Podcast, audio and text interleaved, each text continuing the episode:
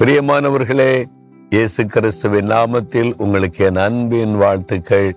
உங்களை பார்க்கிறது சந்தோஷம் உங்களோடு பேசுவது சந்தோஷம். ஏன் தெரியுமா? இயேசு உங்களை ரொம்ப நேசிக்கிறார். அதனால தான் தினமும் உங்களை சந்திக்க விரும்புகிறார் உங்களோட பேச விரும்புகிறார். அவர் பேசுவது நமக்கு எவ்வளவு சந்தோஷம் இல்லை.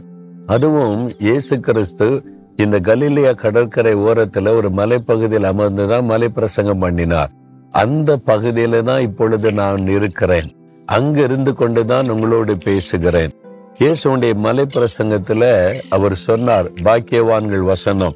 அதுல ஒன்று மத்து ஐந்தாம் அதிகார ஐந்தாம் வசனம் மனதில் பதித்து கொள்ளுங்க. சாந்த குணமுள்ளவர்கள் பாக்கியவான்கள் அவர்கள் பூமியை சுதந்திரித்து கொள்ளுவார்கள். சாந்த குணமுள்ளவர்கள் ஆசீர்வதிக்கப்பட்டவர்கள். டக்கு டக்குன்னு கோபம் வருது இல்லை வீட்டில் யாராவது பேசுகிறோம் அப்படியே கோபம் வருது எரிச்சல் வருது பல்ல கடிச்சுக்கிட்டு பதில் சொல்லு சும்மா இருமா சும்மா இரு உனக்கு என்ன தெரியும்? அப்படின்னு கோவம் வருதா?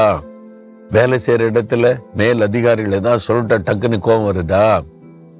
சாந்தமாக இருக்கணும் அப்படின்னு தான் நான் சொல்கிறாரு ஆனால் அடிக்கடி டக்குன்னு டென்ஷன் வருதுன்றோம் கோபம் வருதுன்றோம் எரிச்சல் வருதுன்றோம்.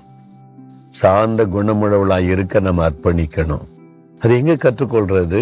இயேசு சொல்றாரு மத்தை பதினொன்னு இருபத்தி ஒன்பதுல என்னிடத்தில் வந்து கற்றுக்கொள்ளுங்கள் நான் சாந்தமும் மன தாழ்மையுமா இருக்கிறேன். இயேசு கிறிஸ்து ரொம்ப சாந்தமா இருந்தார். அவரை கோபம் ஊட்டுறதுக்கே அந்த மத வைராக்கியம் உள்ளவங்க மத தலைவர்கள் கேள்வி கேட்டுக்கிட்டே இருந்தாங்க. ஏசு என்ன பண்ணாலும் ஆப்போசிட்டா பேசுவாங்க ஆப்போசிட்டா செய்வாங்க. அவரை கோபப்படுத்தணும் என்பதற்காக இயேசு கோபமே பட அமைதியா சாந்தமா பதில் சொல்லுவார். ஏன்னா எப்பொழுதும் பிதாவோட தொடர்பில் இருந்தார் ஜெபம். அப்போ இந்த சாந்த குணம் உங்களுக்கு வேணும் என்ன பண்ணுன்னு தெரியுமா? இயேசுவோட இணைஞ்சிடணும் நீங்க அடிக்கடி அவர்கிட்ட பேசணும். அவருடைய பாத்துல காத்திருக்கணும். உம்முடைய சாந்த குணம் எனக்கு வேணும் ஆண்டவரே சாந்த குணத்தை எனக்கு தாங்க. உம்முடைய சாந்த குணம் எனக்கு வேணும்னு ஜோபிச்சு பாருங்க. தேவன் அந்த சாந்த குணத்தை தருவார். நான் வந்து இளம் வாலிபனா இருக்கும்போது எனக்கு சாந்த குணம் எல்லாம் கிடையாது. டக்கு டக்குன்னு கோவரும் எரிச்சல் வரும்.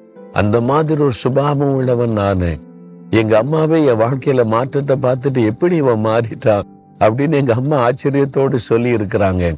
நான் மாறல. இயேசு இயேசு இயேசு. அவருடைய வசனத்தை தியானித்து ஜெபித்து ஜெபித்து அவரை நெருங்க நெருங்க நெருங்க அவருடைய சுபாவம் நமக்குள்ள வரும். அண்டுவரே உடைய சார்ந்த குணம் எனக்கு தாங்க சார்ந்த குணம் எனக்கு தாங்க.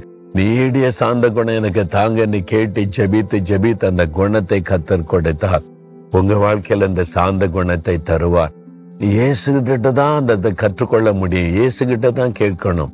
பூமியிலேயே மிகுந்த சாந்த குணமுள்ளவன் மோசேயா அன்று சாட்சி கொடுக்கிறார்.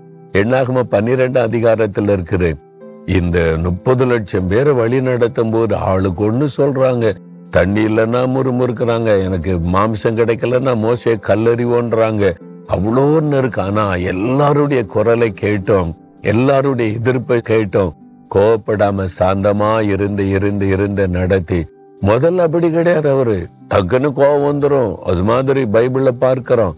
ஆனா தேவன் அவருக்கு சாந்த குணத்தை கொடுத்து உருவாக்கி தான் லீடராய் மாற்றினார். நீங்க குடும்பத்துல நீங்க மற்றவங்களுக்கு ஆசீர்வாதமா இருக்கணும் சாந்தமா இருக்கணும். முக்கியமாய் தாய் தகப்பன் தாத்தா பாட்டி ரொம்ப சாந்தமா இருக்கணும்.